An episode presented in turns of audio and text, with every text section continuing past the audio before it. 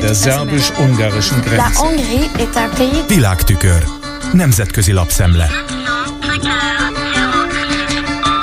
Köszöntöm a hallgatókat. Kezdjük azzal a diplomáciai kötélhúzással, ami már alig, hanem mindenkinek a könyökén jön ki. A Csehköztársaság NATO nagykövete szerint Svédország valószínűleg már idén ősszel csatlakozhat az Atlanti Szövetséghez, ismerteti az Euraktív brüsszeli hírportál a Jakub Landowski által a CTK hírügynökségnek adott nyilatkozat tartalmát. Bár Törökország a terroristák elleni küzdelem hiányosságaira és a korán égetésekre hivatkozva akasztotta meg a svéd belépést, a cseh diplomata bízik abban, hogy az ügy stratégiai fontossága és a racionális döntéshozatal érvényesülni fog. Recep Tayyip Erdoğan török elnök tudja, hogy országa nem juthat EU tagsághoz, hiába kötötte össze a két dolgot, de igyekszik maximálisan kihasználni az uniónál adódó lehetőségeit, például az exportengedélyekkel, valamint a migrációs kérdésben a nyugalom török részről történő fenntartása fejében elvárt pénzátutalásokkal kapcsolatban, vélekedett Landowski. Magyarország esetében szerint ennél bonyolultabb a helyzet, mert, idézem, nem tudjuk igazán, hogy miért viselkedik így. De meggyőződése, hogy az ország egyre inkább magányos, elszigetelt helyzetben találja magát. Most egy kis globális kitekintés. Az év eleje óta csak rossz híreket lehet hallani Kínából, a koronavírus járvány után várt fellendülés helyett, írja a Bécsi Der Standardban Lendvai Pál. Mint hozzáteszi, a viták erről az országról a fenntartás nélküli csodálat és a vészjósló proféciák hangja között hullámzanak.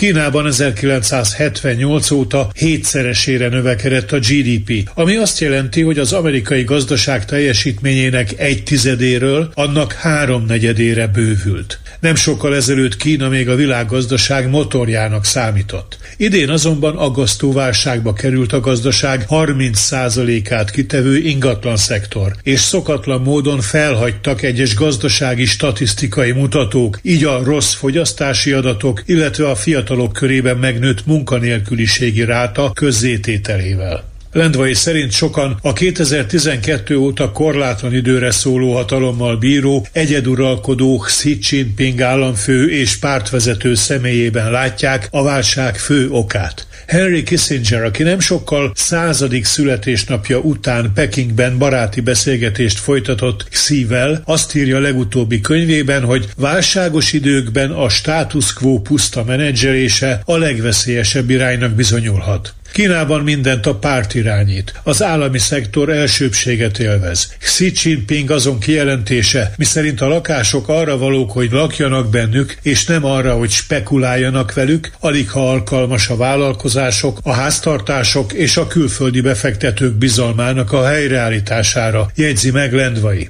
Kitér viszont a válság strukturális okára is, arra, hogy Kínában 2015 óta csökken a munkaképes lakosok száma. A fogyasztás és a magánszektor támogatása helyett a beruházásokat és a fegyverkezési kiadásokat erőltetik. Mind a mellett Lendvai szerint megalapozatlanok azok a pánikkeltő állítások, hogy a kínai gazdaság állapota megrázkódtatásokat okozna a világgazdaságnak. Kína ugyanis az Egyesült Államokból csak az amerikai GDP 1%-át importálja, és még a Peking mellett leginkább elkötelezett Németország is nagyobb értéket exportál a négy visegrádi országba, mint Kínába.